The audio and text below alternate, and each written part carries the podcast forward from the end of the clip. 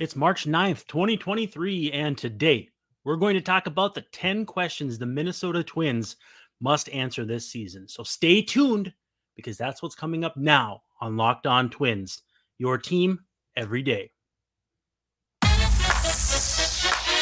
You are Locked On Twins, your daily Minnesota Twins podcast, part of the Locked On Podcast Network, your team every day.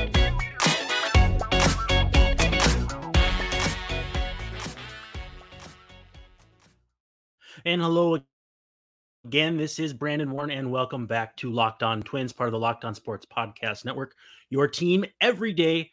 And you can follow me on Twitter at Brandon underscore W A R N E. If you're watching on YouTube, you can see that at the bottom of the screen. Now, we're going to run through tonight the 10 questions that the Minnesota Twins have to answer this season. Now, some of them will be sooner rather than later, but in some form or fashion, each of these questions needs to be answered, preferably in the affirmative positive sense. Now, before we get started, I want to draw attention to one thing that I'm going to kind of change up here. Uh, be be feel free be free to be active in the comments section especially beneath this post on youtube i'm going to do my best to kind of hang out in the comments we'll have some discussion and that sort of thing um, i want to do my best to chat with you guys so questions you ask there, feel free. I'll do my best to answer them all, or at least as best as I can. And secondly, if you have questions for the show, uh, please feel free. Tag me on Twitter, email, however you can get a hold of me, uh, Pony Express, whatever it takes. Okay. Now, with that said, um, we should just dive right in. These are the 10 questions that the Minnesota Twins must answer this season. First of all, and this is one that I think none of us really know how to address at this point, and it's how much will Byron Buxton play? And you know, we'll talk a little bit about injuries. There's some questions about injuries. I had a few people submit some on Twitter, so we'll make sure those people get their kudos. But when it comes to how much Buxton plays, it kind of harkens back to last night's discussion about if he'll DH a lot or if they're the way they're bringing him along slowly in spring training, if that's going to allow them to let him play more uh, positionally during the regular season. I, I don't know what the ultimate goal is, and I don't know if they'll go to the same lengths to state that goal publicly as they did last year, based on how they got basically skewered for it. But again, it, it's going to come down to however much he can play, however much Michael A. Taylor can play, and if Buxton, he's basically the pivot point for this team when he plays, they win. When he doesn't, it's a lot much more difficult. Um, obvious. I'm not really saying anything that's going to surprise you. But if if Buck can get into 100 games for what I believe would just be the second time of his career, I think you really have to like the Twins' chances. Now, again, a lot of things still have to go right. Buxton doesn't alone carry the team's destiny in his hands, but it's a good first step and and we'll talk about health again in a little bit as far as bringing in a new trainer but figuring out how much Byron Buxton will play is and, and that's not a question that can be answered at the end of the season by just looking at his his total of games played whether it's 82 102 122 what i'm thinking or what i'm trying to say with this point is how does that plan evolve over the course of the season? You know is he on place to on pace, excuse me, to play 140 games after April, but then that drops off in May and and there's no consistency there. I want to see a plan in action in play that shows me that they are going to try make this work all season long. Is there a target goal in mind of 100 or 120, whatever whatever it is that's realistic? And are they going to take consistent steps to get there? And do those steps work? That's kind of a you know multifaceted thing to say or or way to approach it. But again, this is the most physically gifted player on a team that has playoff and then some aspirations. It's not that surprising that he's going to be uh, the linchpin for that. The second question What will the timeshare behind the plate look like? Now, one thing I noticed this offseason was that the Twins made a lot of moves that was almost like a job shadow or an on site internship. Now, here's what I'm saying bringing back Carlos Correa Well, that's the kind of player they'd like Royce Lewis to look like. Christian Vasquez, yeah, that's kind of what you'd hope someone like Ryan Jeffers would look like. And I think if you look at Joey Gallo, that's a very similar player to what you hope Matt Wallner will look like. It it, it kind of goes down the list. I just think that that specific dynamic will bear itself out in a catching timeshare where it's it's not going to be a platoon, not not even not only not a strict platoon, but a, the platoon doesn't really make much sense. They both do things similarly well. Now, again, each of those things would probably be advantage vasquez but they're the same type of catcher. Better defensive than offensive, at least for now. Um, you know, how do you how do you sort out playing time to keep both of those guys going well? Um, you know, because matchups aren't going to be as much of a thing. So I want to know how the timeshare behind the plate is going to go in terms of balance and I don't know how much that that really matters because you know, we've seen timeshares where it was Jason Castro and Mitch Garver, and at least that made sense because it was a lefty and a righty. Um, you know, when it was Garver and Jeffers, a lot of times someone was hurt, which uh, you obviously don't want to count on. But that's another reason why Gary Sanchez caught as much as he did, especially down the stretch, was because it was him or Sandy Leon. There was, um, you know, Jeffers wasn't around; he was dealing with some stuff at the end of the season. So, what I want to see is is how does that timeshare evolve? because with the sense that they gave Vasquez a three year deal, I really don't think, short of Jeffers really taking the bull by the horns, whether it's during an injury period for Vasquez or an extended audition, it's really hard for me to see a way for Jeffers to wrangle that job away. But again, you've got two capable big league type players. Um, it kind of reminds me of if you have two quarterbacks, you have none. If you have two good catchers, do you really have none? Um, I think that's probably less apt to be true in baseball than football but it's something to think about. Now, the last question I want to get to before we take a quick pause here is the medium term plan for the infield. Now, Jacob Tobin asked when both Brooks Lee and Royce Lewis are both when they're when they're up in the big leagues, where will they play? Now, we'll touch on this in some form or fashion. I think in a couple more questions here before we get out of here. But I think it's a valid question in the sense that at some point they hope to have to make that decision. It might be September, it might be August, at the very earliest, probably July, with Lewis's recovery going the way it is. But I wouldn't be stunned if one of those guys plays third base and one plays second. Um, I personally think I would rather have Royce Lewis's athleticism at third base and probably Lee at second. But honestly, in that case, then is is Jose Miranda moving over to first? Is Alex Kirilloff moving back to the outfield? And again, suggesting that these are all going to pan out perfectly is also kind of antithetical to the idea that prospects are are suspects until they prove themselves. But it's fun to kind of dream on the future and what it's going to look like if they can have Jose Miranda up to speed. If they can still have Carlos Correa and his ankle intact, and then you add these two guys, I mean, you're potentially talking about an absolutely fantastic infield, regardless of if it's Miranda at first, Kirilloff at first, whoever, Edouard Julien, who again we'll probably touch on as well. Um, to me, what this looks like though is Royce Lewis at third and Brooks Lee at second. Does that spell the end for Jorge Polanco? Maybe eventually, maybe they're not in any rush, which is uh, which is perfectly fine. But um, yeah, that, that's kind of where I keep coming back to. But you know, it's funny. Baseball can um, can change these things on you in a quick hurry. Let's do this. Let's talk about FanDuel for a second. And uh, you can see at the bottom of the screen, fanduel.com slash locked on if you are watching on YouTube. Um, are you playing FanDuel? I have to ask because if you are not, first of all, um, what are you waiting for? This is the perfect time. Get in, get your no sweat bet up to one thousand uh, dollars. So don't make don't miss your chance to get in on that. But um, you know, we're coming up on March Madness, which for me is March Sadness. I cheer for the Gophers, first of all, who are just dreadful. And if I've ever done a bracket, I'm just terrible at it. So I, it's not so much madness for me, except in the sense that I just know that nothing I want good to happen is going to happen. But that's the perfect time if you think you've got um, you know the right pick for the bracket, or you like maybe uh, some NBA action that's going on here as we come down the final stretch of the season. So again, go to fanduel.com slash locked on and that's that's your chance don't uh, don't miss out on fanduel now for for segment two, I got three more questions, and then we'll we'll bring it full circle with four to to wrap it up. Aaron Weiland wants to know: Can the Twins stay reasonably healthy? Now they didn't last year. I mean, there's no there's no denying that. Two thousand plus days spent or games lost to the injured list. Um, you know, we saw periods of time where the Twins felt like they were on their sixth and seventh and eighth outfielders.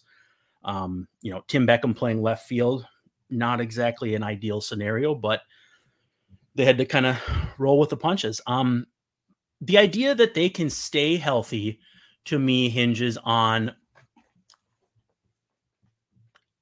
part of it's going to be just luck. You know, everything that went wrong last year did go wrong, but part of it too that they've tried to address is bringing in a new trainer in uh, in Paparesta from Oakland. I I can't say for sure that it will, it won't work. Nobody can. The health of athletes is tricky like that. But with that said, um, I think a, a lot of times you can make a move just to make a move because sometimes you want people to be appeased by the action of trying something. I don't think this is that kind of move because if you look at the A's last year, I believe they were somewhere closer to like seven hundred dollars, seven hundred um, man games lost to the injured list, or way less than half of the Twins. So, you know, do you go to the source, or does it come down to also too? You, you know, you've got some players who had some serious injuries. You've got some guys like Byron Buxton and Royce Lewis who have been more susceptible to those injuries. Um, if if they can stay reasonably healthy, I have little doubt this is the best team in the division. But what I like that they have done, and we've talked about this here in the last couple days, I think they're well enough protected. Like for instance, if Jose Miranda comes out of spring training and his shoulder's still screwy, Kyle Farmer can play perfectly reasonable defense at third base uh, for however long it takes. And you know, I, I don't think Solano can play there as much. It doesn't really have a strong arm, but they have enough depth where you know, Joey Gallo comes into the infield if they need to move someone all over the place. You know, like he can play first, left, center, right. DH, obviously. Um, Miranda can play first or third. Farmer can play all over. Solano can play all over. Nick Gordon can obviously play all over. So I, I like the idea that even if they don't stay reasonably healthy, they shouldn't fall off a cliff, which is, um, you know, if we're honest, kind of what happened last year. So I, uh, I believe they can stay reasonably healthy. I can't say for sure that they will, but they're going to have to answer that question and probably pretty early because, um, you know, is it just felt like a, a, a storm cloud over this team for much of the season, and I think it started for me at least. Uh, you can either say with Correa getting hit by the pitch or Buxton sliding into second and his knee being messed up for the rest of the year. Um, in Boston. And these things happen early. They kind of cast a pall on the rest of the season. So I really am hopeful that they start healthy, stay healthy, and show fans that this is actually a much better team than than what we saw on the field last year. Um, user Albert Pujols, I get the sense this isn't the real Albert Pujols, but let it ride. Uh, he, he asks if they miss the playoffs, are people on the hot seat? So that's that's a good burning question for um, the Twins to answer this season. Again, hopefully not in the sense that they do miss the playoffs, but you know, that's how we're going to get the most affirmative answer. And then at the same time, if they win 98 games and make the playoffs, it's not as dangerous. I think it's possible. I think, you know, there's people that have asked me about on the hot seat now. And I, to me, that, uh, you know, I know that, I know that Paul Molitor lost his job after a 78 win season. Rocco Baldelli's coming off a 78 win season. So I get kind of the parallels there, but at the same time, this is the guy they handpicked. You know, they stuck with Molitor for a couple years and then moved on. Um, you know, you can say they did him dirty, and I, I don't know that I would necessarily disagree from the man-to-man standpoint. But at the end of the day, front offices are going to want their guy, and so I don't think they've soured on Rocco nearly as much as some of the the fans have, as far as um, you know, not bunting, not stealing bases, pulling starters early. I, I don't get the sense that this front office is souring on him in any form or fashion. But you know, one more year of uh, of struggling with the amount of of resources they've put into this team. Not only Carlos Correa, but making all these trades and um, you know, not not only Pablo Lopez, but Jorge Lopez at the at the deadline last year. You know, um, Tyler Mahle those are significant resources that at some point need to produce results and haven't done so to this point. So for me, the answer is yeah, they're probably going to be on the hot seat if this year doesn't go well. If there's another 78 win season, which I said yesterday is about the most uh, painful season for a fan because you can't get excited about the future because it's not that exciting. You can't get excited about that season because it's not exciting. But at the same time, you're not playing meaningful games in the dog days of summer. So, yes, I think they could be on the hot seat. Um, you know, if this is another tough season. A couple couple people asked kind of this general question. First, uh, user I am not suspended, which uh, begs other questions. And then another uh, person by the name of Chris Holland want to know um, should the Twins pursue a deal with Tyler Mahle? Um, Chris Holland wants to know about Sonny Gray. I think too. I mean, obviously Kenta Maeda is eligible for free agency. The question I need answered here in segment two, before we kind of take a little different avenue with this in segment three, is um, which of those three do they prioritize? Can they sign more than one of them? And how do they decide which one? To me, Tyler Mahle is kind of the wild card there because you, you know he's the kind of pitcher you look at the stuff and you want to keep him, but there's the shoulder, and shoulders are tricky. They really are. I mean, they ended Johan Santana's career. They ended a lot of guys' careers, guys who were just perfectly good pitchers right beforehand. Um, you know, right now this rotation moving forward is Joe Ryan, Pablo Lopez, and then the three wild cards that are all free agents. So, in theory, you'd want to pursue an, an extension, right? Well, Sonny, actually, Kent is going to be the oldest, but also probably the cheapest. Um, a lot will depend on how he pitches this season, his first year out of Tommy John. Now, what'll be tricky too there is you won't know if any sort of hiccup is either due to age, injury, or some combination of the two. And if, if you expect on a second year bounce back, but it's an age based regression in addition to health, um, you know, you're doubling down on a guy who has a tough season. So Maeda is complicated, but at the right price probably makes sense you know, Sonny Gray seemed like he wasn't that pleased with the number of innings he was allowed to pitch this last season. So I think it's worth wondering how amenable he would be to an extension, what it would look like. Uh, again, it's the kind of pitcher you want to target, it's the kind of pitcher you want to keep around, but it's also the kind of pitcher you don't want to overpay for because, you know, he's had some health stuff. You know, he had the struggles in New York, which this isn't New York, but it just shows that every now and then he can have a hiccup and he's not exactly young either. So I mean, those those contracts for guys like that sometimes get a bit above your comfort level. You'd rather give that kind of money to a younger guy like Jose Berrios before, as opposed to a guy who's aging and, and best days are definitely behind him. So, well, while I would have no problem with any of these three, for me, Tyler Mahle is kind of the top priority. And you know, it's not like Chris Paddack where he's hurt right now, and so it's pretty easy to gauge a one year value and then a second year value. With Mahle, the the options run the gamut. If he's healthy and is the best version of himself, you know, he's probably somewhere in that just below Luis Castillo, a former teammate in Cincinnati's level of like a $100 million. And if he's not healthy, then you're going year to year just trying to see what he's got left.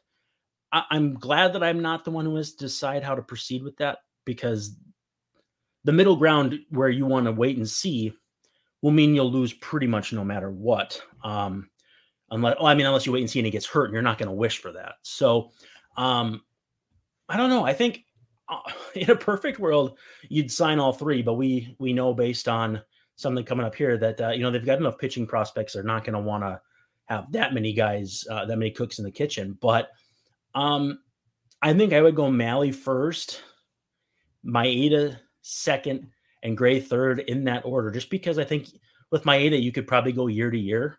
Um, you know, kind of like the Yankees did with um, Hiroki Kuroda back in the day when it was Yankees or bust, Yankees or bust. Did they meet his price? If not, he was just to be done. He was just to retire. I think Maeda's at an age and a level where he can pretty much do what he wants year to year, um, almost like a Zack Greinke type. But um, yeah. So I'm, I'm going Tyler Mahle, and I would pursue a deal with him. If you could sign him for five years, 65 million, I'd probably do it. But I'm thinking that's probably shooting Oh, five, well, five and 15 is 75. Five and 14 is 70. Yeah, five and 30. I'd probably do that, but I don't think he would. So I don't know. That's um that's what I would do. Uh, up next, we will discuss the last four questions, and we have a couple from Twitter. We have a couple that I came up with. Let's do that. Let's uh let's come back and we will close this off with the four final four of the 10 question questions, easy for me to say, the 2023 Twins must answer.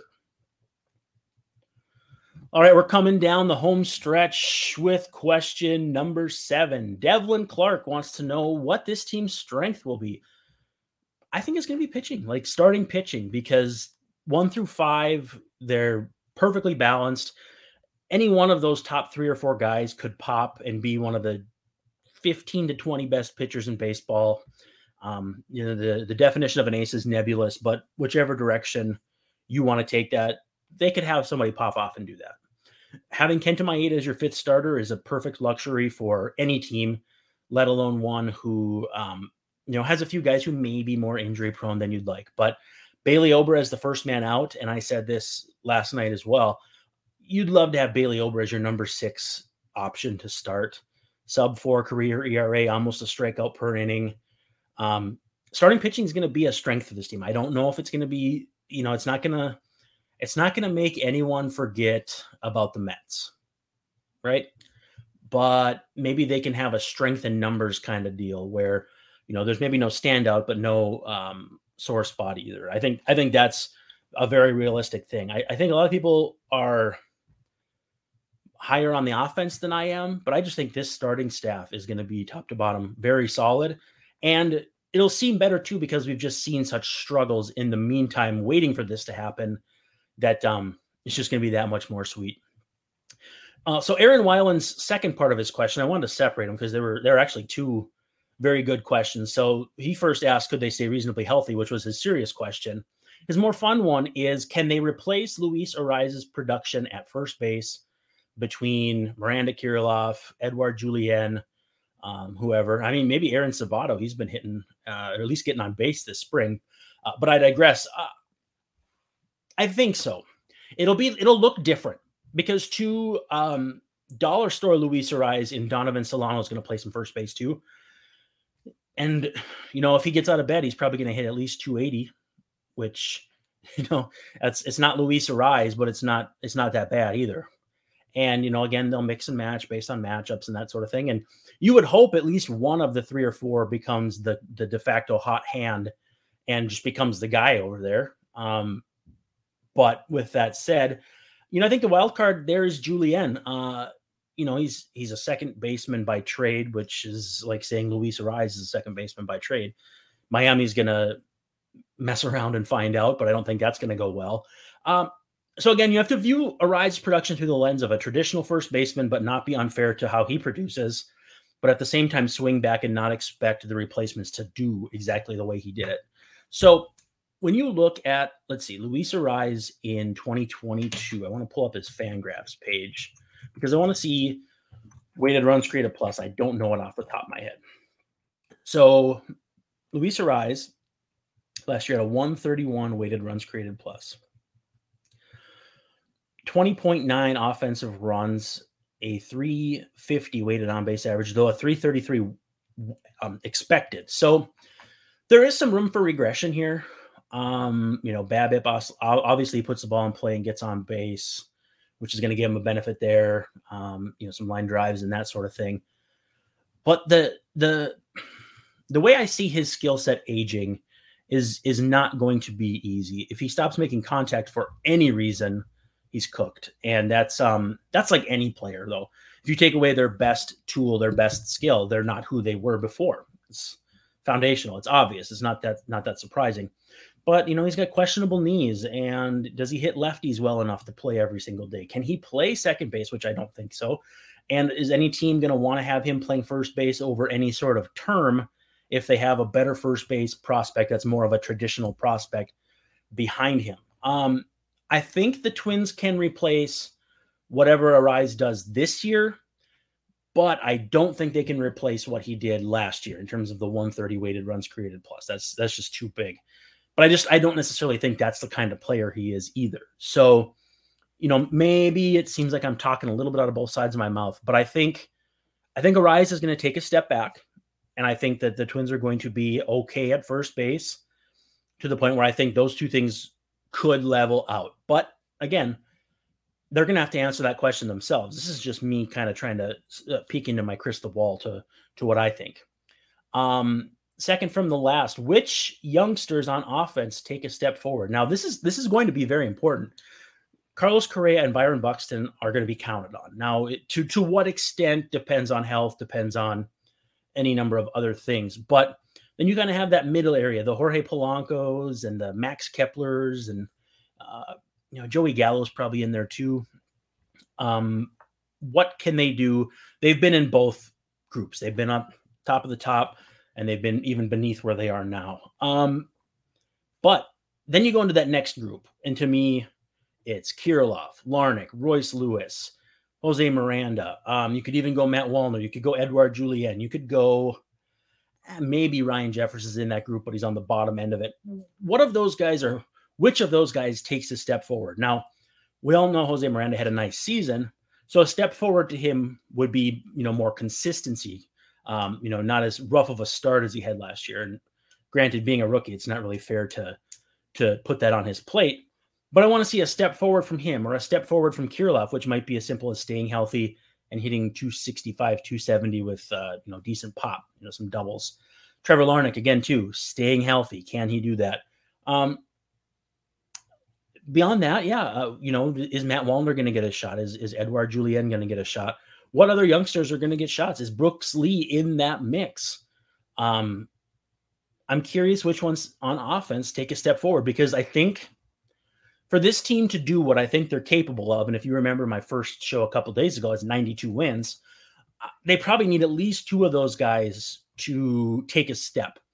Now, again, that take a step looks different for each guy. For Jose Miranda, taking a step might make him one of the best third baseman or first baseman, whatever, in the American League. Whereas for someone like Matt Wallner, it might just be uh, 100 weighted runs created plus and not striking out 35% of the time they need at least two or three of those guys to take a leap for this to be the best version of this team. And they're going to probably find out again pretty soon which of those guys will be able to take that leap and which ones won't.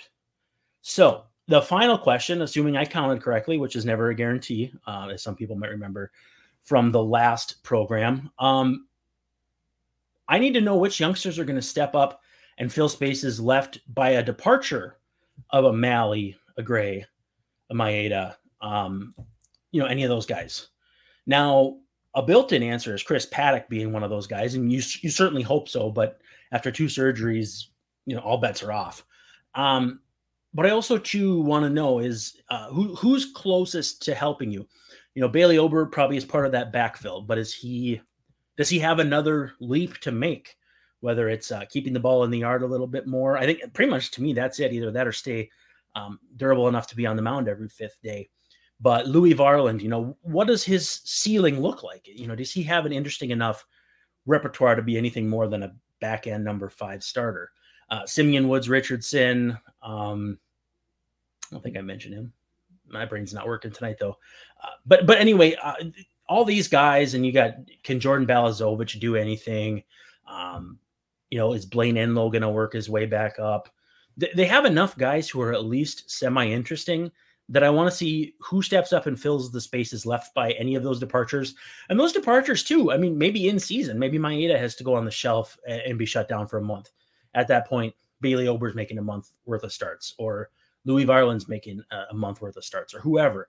Um, you know, which guys will step up and which ones that we're not talking about right now will take a step up. Marco Raya is a guy that a lot of people love that's a little further down in the system, but every year a guy like that pops and you know twins fans cling to them as the next big thing. I'm curious who that's going to be that is uh, kind of in the position that guys like louis varland and, and simeon woods richardson are in right now.